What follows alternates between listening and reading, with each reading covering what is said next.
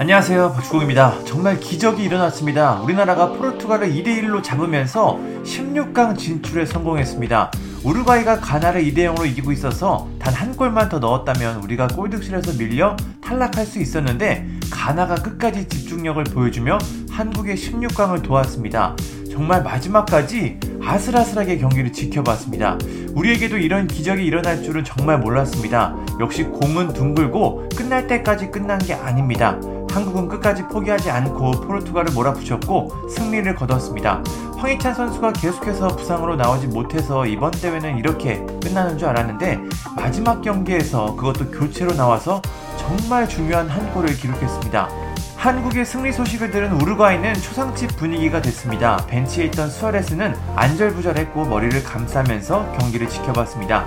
딱 한 골을 더 넣는다면 순위가 뒤집힐 수 있는 아슬아슬한 상황이라 경기를 뛰고 있는 선수들에게 무엇인가를 계속 이야기하며 지시했습니다.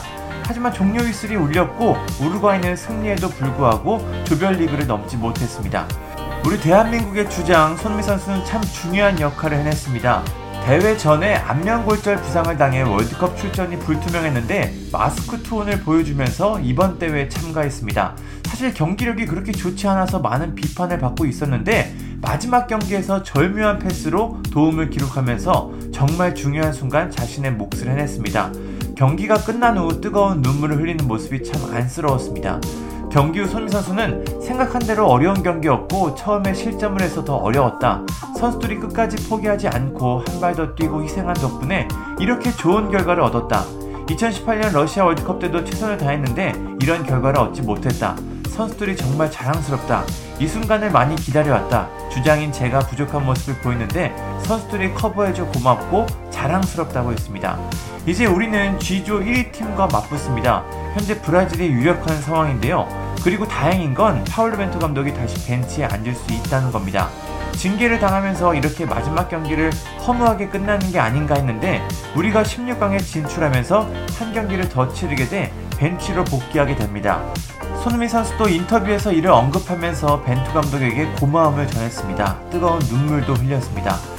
자, 이제는 16강입니다. 한국과 G조 1위 팀의 16강 경기는 6일 화요일 새벽 4시에 열립니다.